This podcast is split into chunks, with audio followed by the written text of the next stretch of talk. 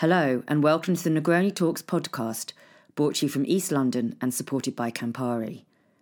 Set up to be lively, provocative debates on issues around architecture, the Negroni Talks are hosted at the Venetian restaurant Ombra in Hackney and organised by Architects Fourth Space with the assistance of Rob Fain and Bobby Jewell. The talks are designed to emulate the opinionated and convivial free flowing debates found in the de siècle European Cafe Society being fueled by food, drink, and particularly Negroni. There's no stage, no standing on ceremony, and the audience are asked to participate as much as invited speakers and the chair for the event. These recordings are presented as they happen live, and like the talks themselves, with no frills and little or no editing, to bring you the arguments of the evening, direct and unfiltered. Due to the coronavirus lockdown and the temporary closure of Ombra, this talk was hosted as an online event via Zoom so that we could continue the Negroni Talk series as planned. Welcome to Negroni Talk 27, although it's the 29th we've done somewhat confusingly. Um, and uh, welcome from myself, Steve, and Paolo, um, who are Fourth Space. Um, and uh, yeah, we uh, we normally do these in Ombra, um, but we haven't done for the best part of a year, obviously with the pandemic, and you know, hopefully God willing, we get back there some point this year and can do it all in person. But uh, for now, we're sort of doing it obviously on Zoom is the next best thing. We've done a few of these um, through last year um, and just one before Christmas. Um, and um, yeah, uh, sort of got back the appetite to do some more in 2021 um, whilst we can. So we're starting off the year with a, a little mini series on washing. Um, sort of airing architecture's dirty laundry is the sort of sort of subtitle of the series. Uh, and we're doing this is the first one on, on greenwashing, and then we're going to be doing two more in mid March and uh, April 1st, actually, um, on uh, two other subjects that are obviously on Eventbrite, uh, and you can see what those are there. So, um, as ever, we're um, sort of supported in this by a little bit by Campari, but mainly by uh, Rob Fine and Bobby Jewell, who helped us set these things up and get all the speakers. So, um, on that note, I will hand over to Maria Smith of Buro Happold, who has very kindly um, decided to chair what looks like a very busy talk already. So, um, over to you, Maria. Thank you. Hello, everybody. And yeah, thanks everyone for having me at a virtual Negroni talk. I only have beer because I don't have the right um, ingredients, but it'll be fine. I've already had one, so we're getting warmed up. Um, so yeah, so I'll just keep my own introduction super brief, I guess. I mean, maybe that's enough. Um, it's Maria Smith, and um, I am now um, Director of Sustainability and Physics at Buro Happold's London office. Um, I'm also on the RIBA Council, and that's probably enough hats. Um, so I'm to um, ask the fantastic panel to introduce themselves and ask them each a kind of opening punt question. Um, please chuck all of your questions and comments in the chat. What we're going to do is we're going to have a bit of a conversation between the panel just for about like 15, 20 minutes. Um, and then open it up to the floor. Um, it's helpful if you, if your question is directed at somebody in particular, if you like put their name maybe first so that we can kind of see because there's going to be a lot of chat. But um, yeah, some questions we will probably just put to, directly to the panelists, and some we might um, spotlight you and ask you to answer the question if you feel so inclined. But of course, absolutely no pressure if you don't. Um, okay, let's get going. So, firstly, I would like to go to Angela, and I'd like to ask Angela to introduce herself and then explain to us, Angela, why is greenwashing so easy? Hi, hi everyone. Uh, my name's Angela Dapper. I'm a principal at uh, Grimshaw Architects. Um, I'm I'm really pleased to be here for this debate because I think uh, as a, as kind of a representative of big architecture practices, uh, we we like to make big transformational change, and I think sometimes uh, there's a lot of questions around the compatibility with sustainability. So I welcome this debate to to have this chat because I really do believe that um, we all need to work together to create the change. Um, so, in terms of uh, your question, um, Maria, um, the sorry, I can't remember the question. It's uh, in terms of Why greenwashing. is greenwashing so easy? I, I mean, I think green, it's a, it's an interesting term, and I think the thing about greenwashing is it it means different things to different people. To you know, there are statements that people make without understanding all of the implications of what's happening. I think for me, greenwashing is less about uh, a particular statement, but less about particular like blatant untruths, more about a lack of clarity about what needs to be done to get to uh, to to the pathway of net zero carbon. So I think part of it is like when we talk about greenwashing, we're not really truly measuring initiatives and innovation in terms of the whole life impacts. So I think there's a lot of greenwashing which is part truths. Uh, and we're not telling the whole story. And for me, part of that is information available as well. So there's there's a whole there's a whole kind of list of blurry areas that we're seeing, and a lot of it is basically to do with the lack of information available to us. Okay, thank you. Well, we are going to dig more into that in time. Um, next, I want to go to Joe. Um, and Joe, if you could introduce yourself and then please give um, give us all some um, some tips, perhaps, like what makes a really successful bit of greenwash? Hello. Um, so my name's Joe Giddings. I am one of the group of people that founded Architects Climate Action Network back in summer of 2019. Um, spend quite a lot of my time working on campaigns and particularly um, around embodied carbon, uh, ACAN. Um, so can you repeat your question again? Sorry. Sure. Um, what makes a really successful bit of greenwash? Well, it's it's it's all it's most often done by companies, I think, and um, it's almost always something that is blatantly bad for the environment that is spun into something which is somehow okay or fine. Um, I think, um, I mean, I think uh, oil is the classic example, isn't it? The, the oil companies of um, the 70s, the late 70s, they knew exactly what damage their products were doing. And they had they had product uh, they had meetings about it uh, between all the oil companies.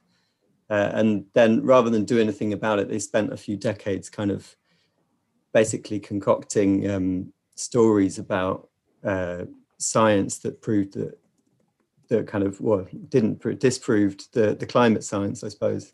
Um, and this this kind of culminated in 2019. I think there was a there was a high profile case, BP, were had this global ad campaign that they were basically spinning themselves as um, as saints and and um, talking about everything that they were doing that that was sustainable and renewable but neglecting the fact that 96% of their their investment was in oil and gas.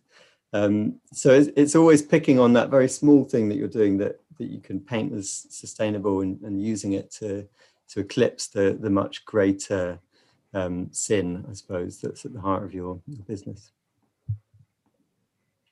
Okay, fantastic. Thank you. Um, next, Sabrina, do you want to introduce yourself first and then I'll ask you the question? Or would you like me to ask you the question and then ask me to ask you the question again? It's really up to you. No, I'll introduce myself first because otherwise it'll get too confusing. And then when I get nervous, I speak very fast. So nobody will benefit from that. Um, hi, everyone. My name is Sabrina Syed. I'm a part two architectural assistant. I graduated from Edinburgh University in 2019 in 2020, for the duration of the lockdown, I've been working with a small practice on a research publication called Antarctic Resolution for last year, now this year's Venice Biennale. It's essentially like a massive anthology about how architecture, climate, and geopolitics intersect. And at the same time, I'm also a contributing editor, um, an editorial contributor for the Architectural Review. So I have been buried in scientific journals for the past 12 months, happily so. Okay, welcome. Um, so, um, what advice would you offer somebody trying to unpick whether or not they're being hoodwinked, hoodwinked by greenwashing? That's a good question. Um, so personally, for me, um, for me, greenwashing, and especially for some context, um, this month I had researched and, writ- and written an article that focuses mainly on greenwashing for the Architectural Review. It's called Outrage, and I was thinking of this exact question when I was researching it, and I think it all has to do with language, um, because greenwashing is a performance. It's a performance for it's a performance in terms of imagery, it's a performance in terms of architecture, but most importantly, like not only most, not most importantly, but something that's disseminated the most is the language. And that's something that anyone can unpick because it comes in the form of press releases, which, you know, I think it's also problematic that we're fed so like a diet of press releases anyway. And the words that are used can just numb you because they at this point are so overused and so overexposed. So to answer your question, I actually looked at a bunch of press releases now. Um, I'm not, I will not name the practices. I will not name the buildings. I read a bunch of them. Um, and you get words like sustainable, eco-friendly, cooling, fresh air, comfort, green curtain, vegetation, tree covered, intensely planted, meadows, woodlands, green icon, my favorite is taken root because we know that's not true in any sense of the word. And I think when you see language that presents it as this amazing, sugary eco fantasy, um, I don't know the word in English, but we say at home, like your ears stand up. You know, you see that, like, and when none of that language that is gorgeous and flowery, which I think architects are so familiar with because we know what it's like to just pour flowery language and gloss over words so much. We learned that we learned that during crits. Like we learned that at 18 in first year of architecture school. Um, or like and it, and it just continues. The second you see something that promises an image that is just so too good to be true without any quantitative data and most importantly without the other end of the spectrum without any science to actually back it then that warrants you taking a second look and unfortunately we're so inundated with that that it's almost like a vortex. I think it's very easy to spot greenwashing when a building is overperforming both visually and in terms of words because I think and I think journalists do this very well because we always want to see when somebody's overperforming what they're insecure about and what they're trying to hide. Sage advice. Thank you, Sabrina. Um, and Marcus, um, could you please introduce yourself and also maybe give us some fun anecdotes from everything that you've seen of some of some of the best or maybe that's the worst bits of greenwashing that you've been presented with. Okay, so I'm Marcus Fairs. I'm a journalist. I am the founder and editor in chief of Dezeen, the online architecture and design magazine. And I am um, um, very, very interested in greenwashing. Um, I wrote an article about greenwashing last year, and I was really pleasantly surprised to discover the root of the word greenwashing comes from an article written by a New York environmental journalist called Joe Westerveld, who wrote an essay about the hotel industry's practice of putting those little cards in the room. Do you know that says, if you care about the environment, don't put your towels on the floor. I only found that out last year, but I've been obsessed with those cards for years. I've collected them. So um, my first example of greenwashing is the card in the hotel that says, if you care about the environment, don't ask us to wash your towels every day. I actually put something on Twitter about it about 10, 10 years ago, which was said like, if they really cared, they would say, don't wash your towels and we'll split the difference with you on the cash saving. Because of course the reason they don't want to wash the towels every day is to save money. We get press releases every day that are greenwashing um, or that which are on investigation greenwashing because the problem is to answer one of the previous questions it's so easy to greenwash because nobody knows the science, nobody knows the actual answer, nobody knows whether it's good for the planet or not. So greenwashing trades on people's ignorance, and also that the, the, science is changing fast. I mean, things that we're talking about, zero carbon. If you'd mentioned that three years ago, no one would know what you're talking about. Circular economy, likewise.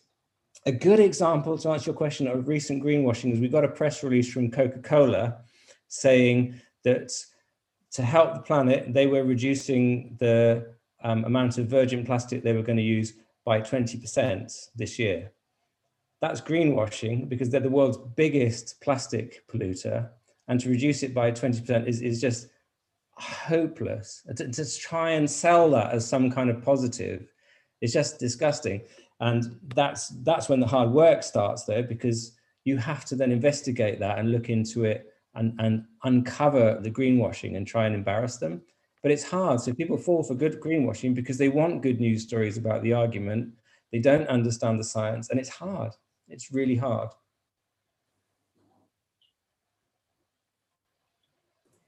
Thank you. Um, thanks, Marcus. Um, maybe then let's just pick up on that. Go back to Angela. Um, sort of you described that we're sort of swimming in this ocean of part truths and scraps of information, um, which makes it really, really easy for sort of greenwash to be kind of cast and as we're we're trading on ignorance, as Marcus put it. So um, how can we how can we start to combat that then? How can we do, get more information? Do we need more information? Do we need to inform ourselves and be able to trade in sort of some uh, more facts rather than all of these fictions? Is that is that part of the answer? it's part of the answer but it's also how the facts are are given to us so if we if we start talking about you know something like concrete for instance. You know we talk mm-hmm. about the material per se but you know are we talking about the complete impacts? You know are we talking about how it's created in the first place? You know there there are kind of limits to how the impacts of materials are measured. And and part of that so if we're talking about the cost of concrete for instance we're not talking about the whole cost of the impact it's creating. So you know if if suppliers started dealing in whole life costs or you know so coca-cola if they had to pay for all that plastic to get rid of it what is that cost? You know when we're dealing with part costs we're dealing with part truths and we're not dealing with the whole answer. So and i think this is where greenwashing you know it's really easy to greenwash because people only have we deal a lot in okay here's the status quo and we're going to reduce it by 20% this this is a normal dialogue for us and this is kind of how building regs works. This is how a lot of materials and material suppliers work. We've got a status quo and we're reducing it. But reductions don't get us to net carbon zero. We need a wholesale change and we need to look at everything holistically. So you know so it's it's a it's a big change and part of that big change if you're talking about big changes to that level where people are actually uh, need to be responsible for the materials they're producing and the pollution they're producing to create these materials, then uh, you're talking about policy change. So you know, so there there are big changes required um, to avoid greenwash, but you know, we need data for data data how i can't remember how you say it in the uk data data the um whatever it is data uh we need data first so we need to understand what the problem is. But i think even as architects we're not getting enough of the the data the data to um to know where the good choices are. So you know that's our first problem. And two we need to make the material suppliers responsible. And i think as as architects we have agency. Like we we spend a lot of money on building materials. And so you know we willingly specify these materials we have agency to create change and to push innovation in these materials and so we need to work together to create to create that change and influence uh, not only the material suppliers for innovation but also the government for um, policy change around that um, Joe, Angela's talking about um, externalities there and um, sort of bringing those into the on, onto the balance sheet. Do you think that's enough? Um, is that going to bring us the kind of whole scale change that we need? Um, no, I, I think um, Angela also mentioned something something else. It's probably worth picking up on talking about the whole picture of projects, which I think is really important. Um, not only not only how we build them and how uh, how they're run in terms of energy, but but what they do, what the project is, and um, I think this is a question that we've been kind of ducking as architects for a really long time. And uh, it's probably about time we talked about it. I mean a, a really good example from last year is um, is grimshaw and heathrow. And so i might as well bring this up early. So uh, um, if we're going to talk about the whole picture of projects then we should we should talk about it honestly and talk about um, how what that building's for and um, and that wider impact of it. If we're looking at Heathrow, um, the the scale of the the impact of it is just absolutely ginormous. I mean, um, civil aviation uh, itself accounts for like two to three percent of of our global emissions on their own. And then when you take into account this thing called radiative forcing, so it's it's how you kind of um, uh, you weigh up different amounts of emissions. Um, they have different impacts depending on where they take place. So emissions in the upper atmosphere have a greater impact. So so scientists think that the radiative forcing of aviation is between 1.9 and 4. So that you times that 2.4% by 1.9 and 4, and you get something between 4 and 9%. So that's 4 and 9% of our total impact on global heating as, as, a, um, as a population of the world. Um, and that puts it somewhere like third or fourth largest country in the world, like just around the same size as, as India. so aviation's got a massive impact. But then you have companies like Grimshaw basically not accepting the the illegality basically of, of Heathrow. It was deemed illegal by the Court of Appeal. And instead of kind of backing out at the perfect opportunity, what they do is they produce a report that says um, aviation's essentially fine because it connects the world and it's got all these other benefits and it's probably going to decarbonize somewhere around 2035 so we're just going to kind of plow ahead with this this project with with expanding heathrow exactly the wrong time. And so i think angela's totally right to say we should look at the whole picture but i think the whole picture should include what the building's used for as well or what the infrastructure is used for can can I can I respond? Please. okay, I mean this I was ready for this debate and I was like, okay, why would I be invited to a greenwashing talk? And it's exactly I knew it was for this reason. And you know, and I think as uh, big practices and big architect big architecture practices seen largely as uh, incompatible and you know, we haven't even, you know, mentioned HS2 um, you know, and I think for for us, we we had this debate, and there was a lot of uh, discomfort in our in our practice at one point, and uh, and I think it was maybe late 2019 definitely before march 2020 we had this debate in our office. And you know and we we welcome this debate and, and we need to talk about it and we recognize where uh, there are issues around aviation. Aviation you're right it's it's about 3% of uh, global emissions about carbon emissions uh, but 5% if you're talking all inclusively. But the big issue around it is we're trying to reduce carbon emissions everywhere but that's one area that that is difficult to reduce. So proportionally it gets larger over time as well. So it's something that needs to be addressed. But i think as a company uh, we really feel that it's not a place there there are there are advances in air. I think it's it's slightly ignorant not to deal with air. And I think as a company, we want to be at the forefront of change. We realize that's controversial and we realize it's challenging, but there are a lot of infrastructure and a lot of buildings associated with with airports that also need decarbonizing, and that's important. But there's also potential, there is a lot of research, and we want to be there to support that research in terms of decarbonizing air travel itself so as much as you know and i and I actually personally um, i had issues with expanding on heathrow but i think making efficiencies within airports i think is still the way to go and it's still the place that we want to be. So you know it's a challenging place to be and i think as a company grimshaw has always put themselves out there to be at the front of that challenge. We're not scared of a challenge and we're not uh, you know there are there is a debate to be had around that and we welcome the debate but I think there are a lot of areas. So if we were really going to get real about carbon emissions, we shouldn't be building anything. I think, you know, you could start there. You're like, what do we build? We have a world that needs to be decarbonized. It needs to be changed. And and I think we all need to kind of engage in that discussion to work out which direction it needs to go to to get from here to where we need to be.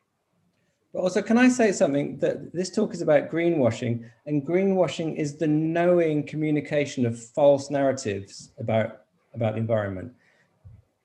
The, the fact that flying uh, creates three percent of carbon emissions, we know that. That's not greenwashing. That's a fact. Mm. That's a fact that we can all deal with. We could, so therefore, we can make a choice whether to fly or not, whether to protest, whether to bring legal action, whether to not work for a company who builds airports. That's not greenwashing, though. That's the realm of facts. The realm of greenwashing is when people mislead you into thinking that you're doing something sustainable when when they're not. Um, the internet creates more carbon emissions than aviation. Mm. Not talked about. This Zoom call will probably create about a kilogram of CO2 emissions. It's not talked about. So we're all architects are obsessed about aviation for some mm. reason. I don't understand it. Yet we all go on holiday. But this thing that we're doing now is bad for the environment well, we're not pretending that it isn't bad for the environment. It's not strictly speaking greenwashing, but we need to be aware of, of the, the facts of the choices that we make. I think that's really important. Aviation, we know the data, so it's not greenwashing. It's not good either, but it's not greenwashing. It's not, but we do see we do see architects and engineers and everybody kind of involved in practices that they know are problematic still um, you know we, we don't see the press releases being like we are contributing to this problem and we are perpetuating this issue within society. The press releases and the way that we talk about this is still like trying to make that kind of 20% reduction on um, plastic used by coke or whatever. It's like we do still use we do still see greenwashing done to sort of hearts like semi gaslight ourselves. And i'm just wondering i mean we don't want to go on about heathrow for the whole time but i'm just wondering Angela, in those conversations, difficult conversations that you've had to uh, sort of have internally and in the public forum as well, like how much, how, how is it, how is it like decided how, how you're actually going to approach this, how you're going to like mitigate the fact that you are obviously part of a really problematic industry and how, what role does the communication of that play in that, in making that decision? I mean, the interesting thing I think when you're talking, t- particularly internally to staff, so you know we're we're just under 300 people. If if you if you talk complete, you, you know, greenwash to our staff, and they won't have it. Like you know, yeah. pe- people, you know, it, no one's going to listen to that. I mean, and uh, that's the thing about architects is, is we don't we don't sit there and listen to shit. We we know what it is and and and I think that's that's really important. I think we we have made some decisions around airports about how we'll work in that in that sphere, and I think part of that is you know we want to work with um, with clients who who uh, you know, and I, and I think a lot of uh, British clients and you know uh, and French clients, etc., you know, have pretty pretty strong ambitions in terms of uh, reductions of uh, carbon, and and that's really important to us to actually work with people who ha- are aligned with their ambitions. So, so for us, it's, it is about reduction and positivity and creating a positive message. And we're all in it to create something positive. So, you know, so there isn't, I, I think between us and our messaging between us uh, is less, I, I agree with Marcus, it's less about greenwashing we know it's problematic, but we also know it's an area that needs improvement. Like we can't ignore that. So we want to be there to, to do that. So I think messages to architects are a different thing. I think there's, you know, there's some untruths and there's some half truths that are kind of propelled in our industry. I think a lot of the uh, discussions are kind of almost outside of our industry where, you know, I think aviation, you know, gets a disproportionately bad rap. You know, concrete, there's a lot of, you know, we eat meat. Like there's a lot of problems that we have in our society. We need to address all of them. And I, I think that kind of holistic, uh, out, you know, the holistic viewpoint is, is where we need to start with. Otherwise, we're not going to resolve these issues that we need to. Okay, I want to go back to Sabrina. You talked about um, this kind of diet of press releases that we are sort of uh, fed on, um, and also how we have really sort of learned and in, like embodied, like deeply embodied, a lot of this kind of jargony language.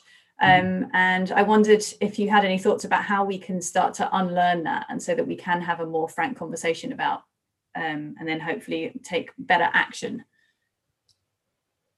Oh my gosh. I mean, listen, as somebody who gets something, I get very triggered, very upset when I see I'm confronted with so much language that is piled on top of language that is piled on top of sparkles because I think the first thing that everything everybody can do is that understand that in so many cases because and like just to clarify like we're in the context of English language for this debate. I think that as somebody who is not actually a native English speaker, um, English is a language that's very easy to learn but very hard to master.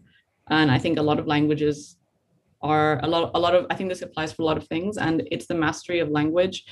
Mastery of this kind of language of greenwashing, of writing these press releases is not perpetuated by how many complex words and vague terms and glossy imagery you can project. It's about being truthful and being honest. And you need to be able to cut through so much bullshit to actually get through to actually get to a level of understanding that's not hiding or concealing something like a good like to pick up on marcus's point here about about language and about greenwashing like in general it's interesting because so many of i think a huge problem like a massive massive problem is that the performances of some of the worst offenders of greenwashing like examples by Starchitects, just examples covered in trees that um, are you know not fully investigated by science and by data because like truthfully you need to monitor these buildings for a while and collect enough data and have independent scientific study to actually see if they live up to their promises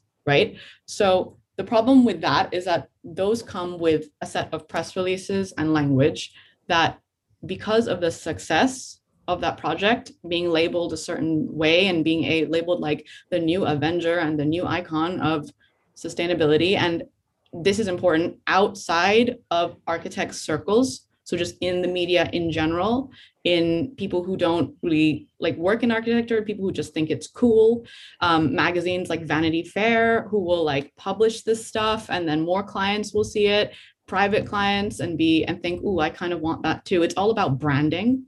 And they even conceal some of the funniest things is that they even conceal like concrete by calling it words like mineral facades which i think is really cute. Um no like like that so they'll so like if they have a building that's covered in trees this has happened a lot. They'll talk about how the leafy greenness of the foliage is like contrasted aesthetically with the mineral facades and the porcelain stoneware. Like y'all it's concrete okay? Like it is concrete. Um it's nothing else but they will like spin it in a way that will just make it look aesthetically appealing and gorgeous. And like if i didn't see the building and didn't know a thing about what was going on i think it's great too. So i think a massive problem with greenwashing is that it just gets replicated and disseminated everywhere because of the success of these performances. And in order to undo that and counteract that, you have to counteract that with the language of basically the language of the realm where understanding climate change come from comes from, which is scientists, because building, in my opinion, building a successful building that responds to the demands of our planet comes with having scientists, then engineers, then architects at the drawing table in that order, not the other way around. And I think a lot of design decisions that get done very, very early on have to then be kind of met by because of a client's demands or because of whatever they they kind of stay through the whole building process without justification and that's the problem because the because working with scientists like just for reference working with scientists for the book they are so so particular about what language needs to be used for something to be published. If you change a word wrong it could negate their research. It, it could get they are so careful about what they are using to explain things because so much hinges on the validity of their work. And i think that is the complete opposite spectrum to the language of greenwashing. Mm-hmm. and i think that is what we have to invite into the conversation as architects. Not you know not despite our design or despite the fact that we're architects, but because we're architects. Amazing. That's very motivating. Thank you. Um, right, I'm going to ask Marcus a question, then, and we need to go to the floor. So I don't know if um, Rob or Bobby, you wanted to find some people to um, spotlight. Um, but meanwhile, um, Marcus, I wanted to ask you, sort of bring you into that point about that language there. I mean, you mentioned earlier about um, sort of the the pressure sometimes um, for positivity and to create, yeah, that it can always be all too depressing. But what role do you think um, language can have in sort of arguing us out of this conundrum? Well, um, I think that's actually the, the uh, language argues out the problem is partly the greenwashing problem because language mm. is used to make the, to paint a picture of, of getting us out of the problem.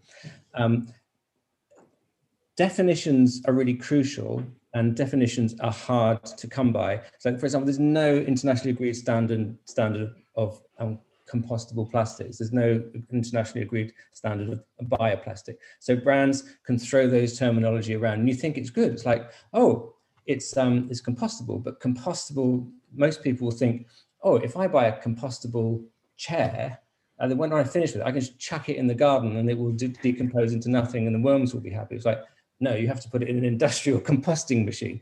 But that, so it's partly is definition, partly like comprehension. People don't know that. So you have to tell people it's hard information to um, establish it's hard information to communicate. Most people want an easy life. Um, greenwashing also, it's not only about climate change, it's also about biodiversity and things like that. Um, and I, I, I, was just thinking that we should introduce the notion of personal greenwashing as well, because it's not just big bad corporations that are trying to trick us in, everyone's thinking that they're green. We're doing it to ourselves. We want to convince ourselves and our, and our, and our circle of friends that we're green. So we will not use plastic bags from the supermarket, even though everything we buy in the supermarket is, is wrapped in plastic. That's like absurd. That you're kidding yourself. The same you find the same thing with flying. Like you obsess about not going not going on a plane, but drive a car or use use industrial plastics which use um, the same fossil fuels and so on and so forth. But a great example of personal greenwashing is bees. Like people who think, oh, pollinators are really important to the ecosystem, so I'm going to I'm going to support the local beehive or buy some honey or something like that. The European honeybee kills other bees. It's, it's actually damaging biodiversity to have beehives in, in, um, in, in cities because that's one type of super bee that takes the food from all the other types of bees. So you're actually damaging biodiversity. But people people don't know that and people don't think about it. So they think, oh, I'm supporting the environment by having a hive on my roof or whatever, but it's actually it's actually damaging. It's um it's it's so easy. We can't just blame the corporations. It's so easy for us to trick ourselves into thinking that we're doing good things for the environment without really thinking it through. That's brilliant. Thank you. Um, have we got particular people from the floor sorted, or do I can I pick people? Before we go to the floor, could I just come in? I, I think Certainly. another point about um, while we're just talking about words, uh, I want to try and prove that it's not just airports. to talk about. Um, I think it's really important because because it is all about words, isn't it? There's two phrases that I think are quite often um, kind of signs that some somebody's trying to greenwash. Um, the word sustainable has been can now be used to basically describe anything. It's it's become completely detached from its its actual meaning, which is something that could be sustained for you know ad infinitum. Um, now you can basically just slap the word on it, and, and it and it will uh, appear sustainable to people that are reading about it. Um, and the other one is net zero. Uh, net zero has been being used a lot at the moment. And in its actual definition, I think it's it's good, but it's it's like most people that read about it don't really know what it really means. And, and most of the time, when net zero is used at the moment, it's it's used to describe a building which is kind of um, its operational energy use is is zero or net zero, meaning that it's kind of offset by renewables or or um, through an offset kind of scheme. What it doesn't take into account is any of the other impacts of, of the building, such as embodied carbon emissions or not even carbon emissions, just the kind of wider environmental impacts that that building might have, where the materials are coming from, where the minerals are coming from that make the PV panels on the roof. They're probably coming from a mine in the Congo. So by slapping this phrase on it, net zero, or by slapping the word sustainable on it, I think in a way, while it's kind of most of the time it's well intentioned, it is a sign of greenwash, I think. Um, and to, to not just complain about it, I think what we should do is we should just start to have really honest conversations about buildings. just speak about our projects really, really honestly, rather than trying to spin them with these these phrases or words. So is it because I mean with it's true in so many different fields, right? That you have this kind of euphemism treadmill, and so you, there's one thing that you can say and that means something, but then people co-opt it and it gets misused and so on. So then that um, that meaning corrupts, and so then you have to pick a new word. That's you're constantly kind of supplanting it. Do you think that's just inevitable, or do we need to do we need to find a new way of speaking? Is is it just if we stop trying to spin anything at all? Because I'm not sure that I don't know. It's that that euphemism treadmill seems to work in every other other field. I don't know if um, Sabrina I, I think or it's just a quick answer to that. I think it's just that we need to find the right words. Sustainable's rubbish because it it it doesn't have any kind of measurable meaning. Um, net zero is equally it's a bit better, I think, but it's equally rubbish because you're slapping a net just before the zero. So what does that net really mean? If we were talking about zero carbon, it's much more honest, I think it might be more in the right direction because you're not balancing it out with anything. It's just zero carbon. But maybe we need to find other words. Open to suggestions. I think we'll always need other words. That's the problem. Can I add- right to the floor. To the floor. Okay, so uh, one of the things that me and Maria picked out was a question from Lorenzo Pandolfi. Um, so if you're ready, we'll just be able to ask you to unmute and we're going to spotlight you if that's okay. Hey guys, can you hear me? Yeah. Yeah, I think. Uh, well, actually, more than a question is, um, I made a comment following um, a comment from another uh, um, guy. Um, I think one point, uh, one point, one point that he raised is uh, probably one thing that needs to be done is to rethink really how architecture is made and and some tenets of architecture, uh, because it probably means changing the way you actually design the interiors. You have to use less glass, for example, or, or you know insulate the spaces in a different way. So I think the general question is: is are we ready really to change the way we design and and maybe ditch some of the you know some of the gods of modernist architecture like uh, a lot of glass a lot of lot of steel. I mean everybody's still using those and and, and we'll keep on, on using them. Are, are we ready to really ditch them or or change the way we design? I think is is a very far reaching question but i guess and um, i was thinking also about academia you know I, I I love going to the open studios uh, in london where, where they were open not this year unfortunately but when you go there obviously you, you see that you, i think is right you know young people in the university needs to be creative and think about the unthinkable. Uh, but is there really any restraint on that? Because obviously, if you start sketching skyscrapers on Mars and you think that that's the right thing to do, yeah, it probably is at that stage. But then you you you, you are in the real world, and and these are probably the most unsustainable thing ever. So uh, education also is, is a big part of it. I guess it's it's a bit long-winded, but yeah, hope I made the No, point. but I like. I mean, I like this point about our like stand ideas and standards of beauty and how they change. And I, I mean, anybody from the panel who would like to talk about that. I mean, I think Sabrina, you've touched it a little bit already about like who should who should have the first go at the napkin sketch. And Marcus, obviously, you'll have something to say about standards of beauty, I should imagine. Um, but anybody want to come in on that? I mean, don't- oh, Sorry. oh, oh, go ahead. No, I, I'm I, happy you. I want to say something about uh, design, and I, I think it's interesting when we talk about beauty, which which is a, another whole discussion. But the um, but I think uh, it's Beauty washing. beauty washing. But I think there's something in buildings that we love, buildings that are built that people love, they'll care for and look after and reuse.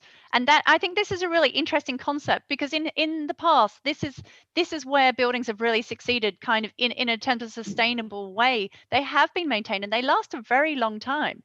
Um, and it's interesting as well. I think the the the point before was, do we need to change the way we design? I mean, we have changed the way we design quite a lot, and and and I think uh, some of uh, we we had a project that we did in in Bath uh, that Grimshaw did in the 70s, the Herman Miller factory, and it was done all in modular uh, and demountable, and you know it was DFMA. This was in 1974. It was built. We were asked to go back a, a, couple of years ago now and, and and transform this into the Bath School of Art. It's a loose fit building. It could change function, uh, and actually, it was a really good opportunity to go back to a building that was designed to be adapted. Uh, and you know, and we just wanted to go back as well, and we were interested to see whether it could do what it said on the tin, and that was to um, actually move entrances, to move some of these panels around and make it into a new building, and it worked, and it happened, and that's from 50 years ago. I don't think we need to kind of necessarily change the way we do things it's because I think there are some really good examples of how we are doing things well.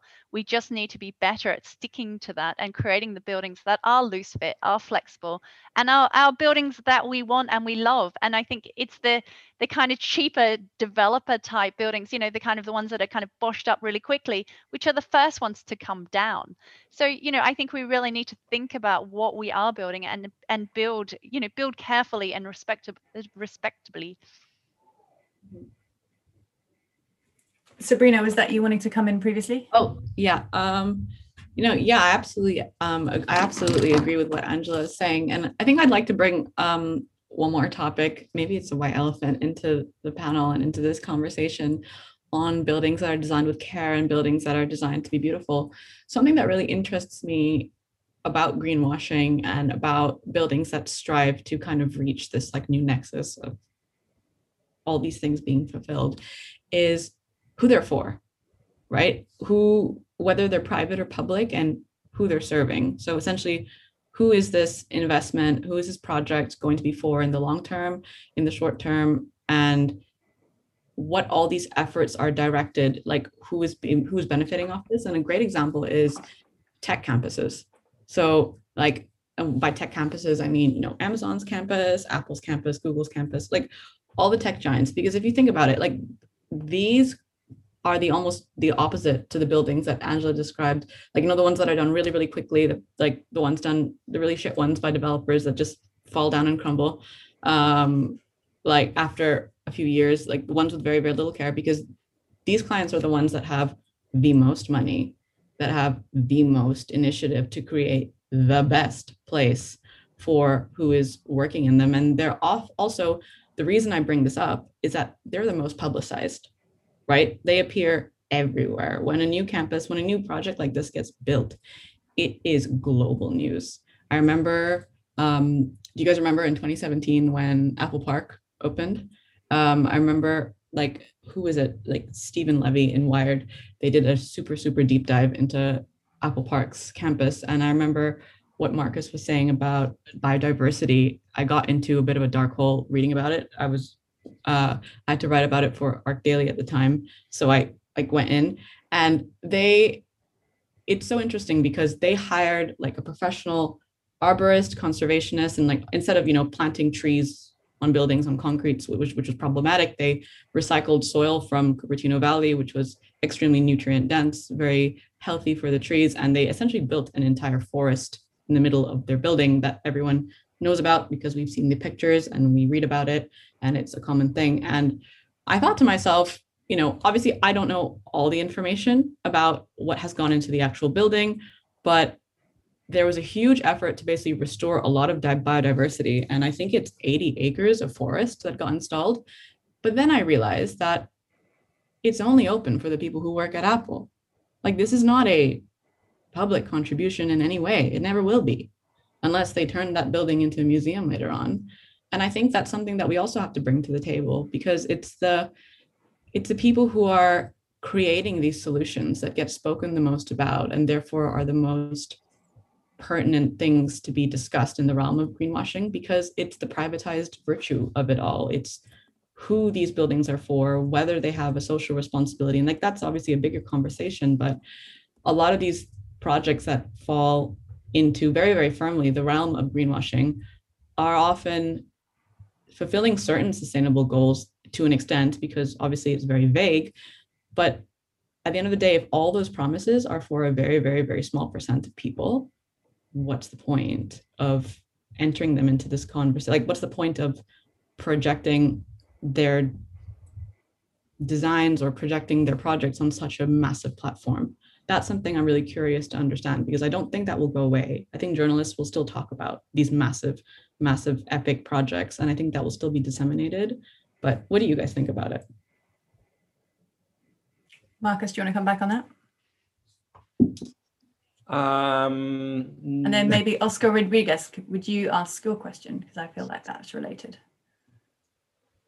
But yeah, should should we be um should we be giving such a massive platform to projects that only benefit or are accessible to a very privileged few? Um, well, if we're talking about greenwashing, I don't. I think that's a bit of a tangential um, argument, to be honest. Um, what we, we need exemplars. We need we Hmm. need examples of projects that are actually doing their best to be to to be good examples under the current knowledge base that we had that we have. I mean, in 10 years' time, we might think, oh my God, I can't believe we were doing that.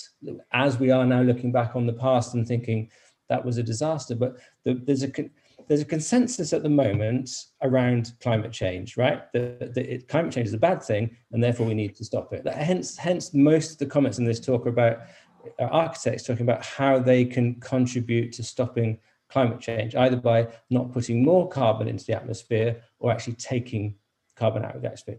Okay, we, result, we've reached a consensus on that. So anything that can demonstrate uh, a, a zero balance carbon, um, um, zero carbon or taking stuff out of the bike, that's what we're currently gunning for, right? That, that's at least we've got a consensus. That a few years ago that didn't even exist. We're not quite there with biodiversity yet, but what's really exciting is the, the idea of rewilding. So, so to go back to the question about changing notions of beauty, I think, and I'm hoping that something that's going to change profoundly is we suddenly appreciate wildness, untamed wildness. You start to see it in, in when un, uncut meadows, uh, verges, for example, wildflower meadows, you start to see in bits of the park where they leave the, the, the tree to rot.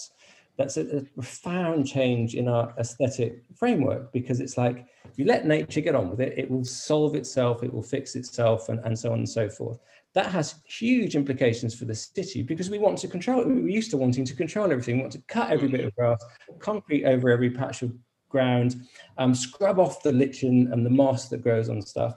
That that's really exciting and profound change. And, and and why? Because because we need to retain biodiversity because it holds all of the secrets of life. And as soon as a species is gone it's gone forever. So that's another kind of consensus that i think is emerging I think that's probably enough that for me to say on the topic. But the point I'm trying to make is you need to reach a consensus about what needs to be done, and then you need exemplars of how it can be done that people can hold up. So if the Apple campus, if only Apple employees can go to that park in the middle, but it's a biodiverse success, I'm all for it.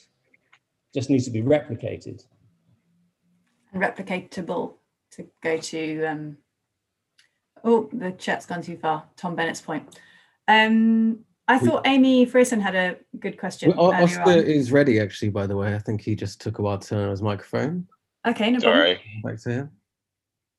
Um, just following on from what Marcus said, really, this whole idea that um, we have it in our power to, you know, create the trend that we want to see more green stuff around us. And frankly, the biosphere doesn't really care about our great ideas. What it cares about is whether or not it's got diversity and quality and quantity of living organisms around it doing its it's it's it, all, all, those various dances that sort of contribute to a, a, a sort of biosphere and a, and and a, and a nature that we celebrate and it seems that recently in our economy we we, really value this idea of like being more green and being sustainable but at the same time most of our activities are just they impose a, bio, a, a biospheric load which is very difficult to recuperate um, especially if at the same time you're supposed to be making a profit. And hence you're going to get greenwashing because greenwashing is just the result of trying to sell something as being the thing that is valued, um, but it not really being particularly good at what we're saying it is. So we're, we're caught between a rock and a hard place. So again, you've got to go back to what you can actually do. So the biosphere values very few things that humans actually do. It values our excretions, our the carbon that we emit through our breath, the fact that now and again we might kick a seed into the right place, um, and very little else. Um, those are the those are those are the activities that contribute to biospheric cycles. Now, given that we've done so much damage to it, the things that we can do is uh, you know just plant more trees and, and plant more photosynthetic area. Um, and I mean, we're in a really good place to be able to sort of make that a good thing to do or make that a valued um, activity within the economy. Um, so, uh, I mean, if we if we want to avoid greenwashing, I think we should quite literally wash everything with green. That's a little pun. um, uh, thank you. So, greenwashing is more of a, a symptom of a deeper yeah. problem, really. Um, yeah, we're caught. We we need to sell, but we we got to sell things, but we can't impose biospheric load in doing so and those things can't impose biospheric load. But everything we do imposes biospheric load, particularly the population densities that we live in. So now that it's cool to, um, is it reverse biospheric impositions or is it to not impose biospheric loads? Because that's where this whole sort of rewilding, regeneration, now that's in fashion and that's considered valuable. Whereas before it was about being efficient, right? So doing less harm. Um, so I, I, think you're making loads and loads of really, really interesting points. Um, I think, again, it's really important to think about consensus. There's a consensus that climate change is wrong. Before, there mm. wasn't a consensus that climate change is wrong. There was a consensus yep. that this was good.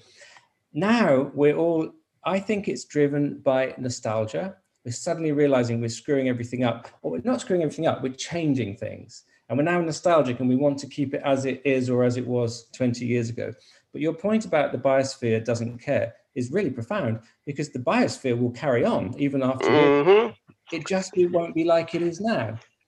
But also yeah. the, thing about, the thing about the way we're, we're overloading the biosphere in different ways, like well, how do we know? Because that's one of the interesting things about the plastic debate. There's an assumption, there's a consensus that putting plastic into the environment is bad, but we yeah. don't do that. There may be some little microorganisms that will evolve in, I mean, I have to think in, in planetary time rather than human time. In 500,000 years' time, yeah. there may be a whole new breed of bugs that love plastic. And they'll be like, well, hey, and we'll have done a good thing. But that's in kind of planetary time, not in Marcus, everything you've just said is within a George Carlin comedy special, literally. Um, George Carlin, for those who don't know, is is probably the greatest comedian of all time. Um, I mean, he studied in law because of his twelve uh, filthy words that you can't say on television. But he has one. Sorry, Oscar, um, okay. to come in here a bit. I think well, like, thank we you. could go on about this for a while. thank you very much for the tip.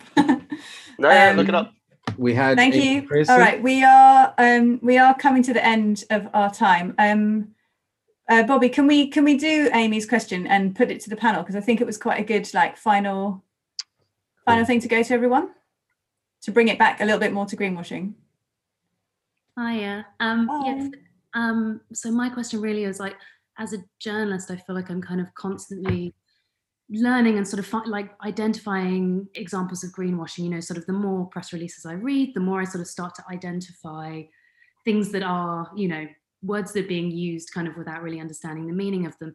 And so i thought like what when we're sort of thinking about the issue of this argument being bound to just people's like understanding of the science and understanding of the technology i guess it'd be useful for i mean ideally anyone on the panel that's got an example of some of the sort of most common types of greenwashing to look out for, like sort of statements that are being bandied around often because they're sort of an easy trap for people to fall into. Like, are there kind of common greenwashing traps that we can avoid just, you know, by just sort of learning learning about them?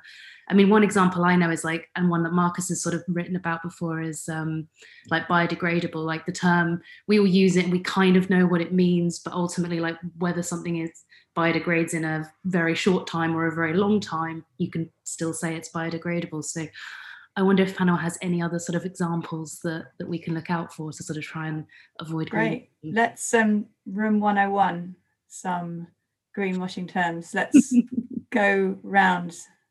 Um, mm, go reverse order from introductions. So Marcus. Well, it's, it's, it's, a bit unfair of Amy to ask that question. because I did write an article and spent a lot of time looking into this. But okay, here's one that hasn't come up: ocean plastic. Ocean plastic is, is greenwashing because you, you think it's plastic that's in the ocean. It's not. It's, it's, it's, plastic that might have weighed its, made its way into the ocean if it hadn't been plucked from a beach or collected from a bin near the sea or whatever. The whole idea of ocean plastic um, is, is a fraud, in my view. The Ocean Cleanup Project which is claiming it can take all of the plastic out of the ocean. Oh, also the Great Pacific Garbage Patch, like we, we have uh, we've, we've we've been led to believe that this there's this kind of Greenland style landmass of plastic that you could almost walk on. It's so dense. Absolute nonsense. It's like soup. The plastic particles are about a millimeter on average. Absolutely useless. Can't do anything with them. And there are microbes living on them. So this evolutionary thing that I was talking about earlier might already be happening. Um, some, some of the worst greenwashing comes from the green sector. Okay, thank you, Marcus. Sabrina, what greenwashing would you like to highlight and bin? Mm, oh, any claim that a building is trying to project itself as a forest. forest, a jungle, green lungs, like anything that, especially 1 million percent, especially if said forest is trees above ground level, like basically like put put on a building, like mm-hmm. uh, because the whole point of a forest for it for a forest to work and like forests don't even for forests to work, they have to have a network of trees and a massive network of mycelium and fungi. Like they're only study like they're only beginning to understand just now like the vast, vast acres of like underground root networks that happen across forests that literally just sustain trees that are like, you know, hundreds and hundreds of miles away. And that can only work when they're in this interconnected network um, that relies on different microbes, different bacteria, different fungi to basically sustain them. Like you, if a lot, like an example, if a tree is, if, if one tree is dying and being like, and having issues and having problems with obtaining sugar and obtaining light some trees you know if they're the, a lot of them if they're part of the same same tree finally like beeches or something trees down the line of the network can actually send sugar and resources down to it. And its life its life its lifespan can essentially be sustained for longer than when it's just on its own you know in a vat of concrete in isolation so this idea of calling a building a forest especially in an urban context, is just patently wrong. So that, and I feel like a lot of buildings love to do that, especially ones that subsist on a diet of renders, because like we all know that like the gap between like the render to reality is like, it's like problematic anyway. So any kind of forest okay. language, any forest vocabulary. No trees in solitary confinement masquerading as forests. Thank you very much. Uh, Joe. Yeah, there's a big one that we haven't talked about. So the the word sustainable concrete, if you ever see that, it's just it's oh my god, it's just a load of rubbish. That the concrete companies are, I think, the oil companies of of architecture and the built environment. Um, not because the scale is is as bad, but that I think it's more the way they're behaving. So, um, you know, earlier on, and, I was and talking about sustainable is an adjective generally, I suspect. yeah, But um, I mentioned this BP advertising campaign earlier. So the only reason that they pulled that in the end was because this um, this organization called Client Earth, who are like um, kind of um, legal campaigning group, they they challenged BP on this, and eventually BP withdrew this big global advertising campaign, painting themselves in a, in a green light, and they said they said that they would stop doing what they called corporate reputation advertising, which I think is just such an interesting term. It was them that said this. If you think about that for a second, corporate reputation advertising, and then think about the concrete industry. They the concrete industry is spending quite a lot of energy, time and energy at the moment in, in painting its its um, its materials in a kind of sustainable light. When it's really hard to avoid the fact that at the moment you need a huge amount of um, fossil fuel to to heat up the um, uh, during the process of making it to heat heat up the the limestone, and not only that, but you need uh, the the process itself kind of um, creates CO2 in the in the chemical reaction, and and that at the moment is just um, Yeah. let out into the atmosphere. But they spend a lot of time talking about all the other things about concrete, about its thermal mass, about um, how it sucks up carbon during its lifetime, about how they're investing a lot of money into carbon capture and storage, but just not doing it yet.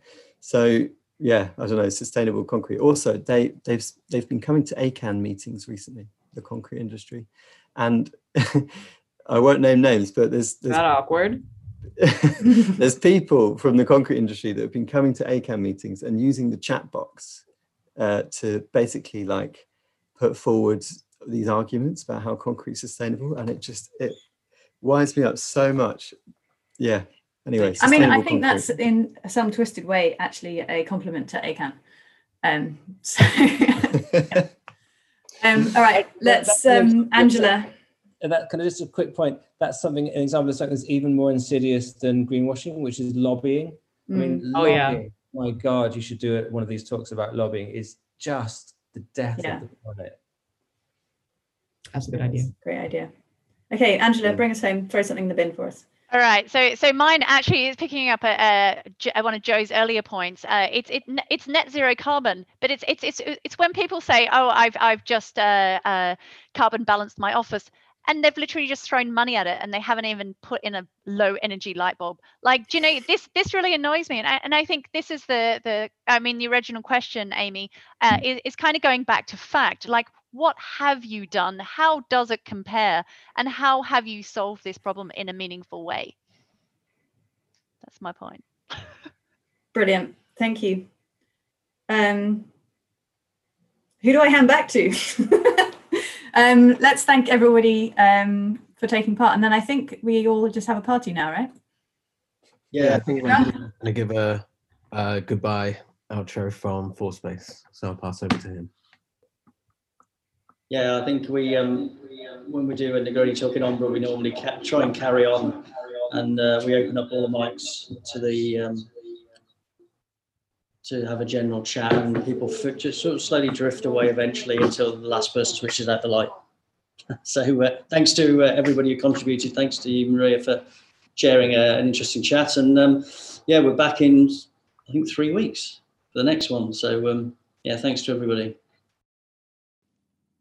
Thanks for listening. For more on Negroni Talks, visit our website at www.fourthspace.co.uk, where you can see all our past and upcoming events, or find us and subscribe to the show in iTunes. Negroni Talks, mixing it in architecture.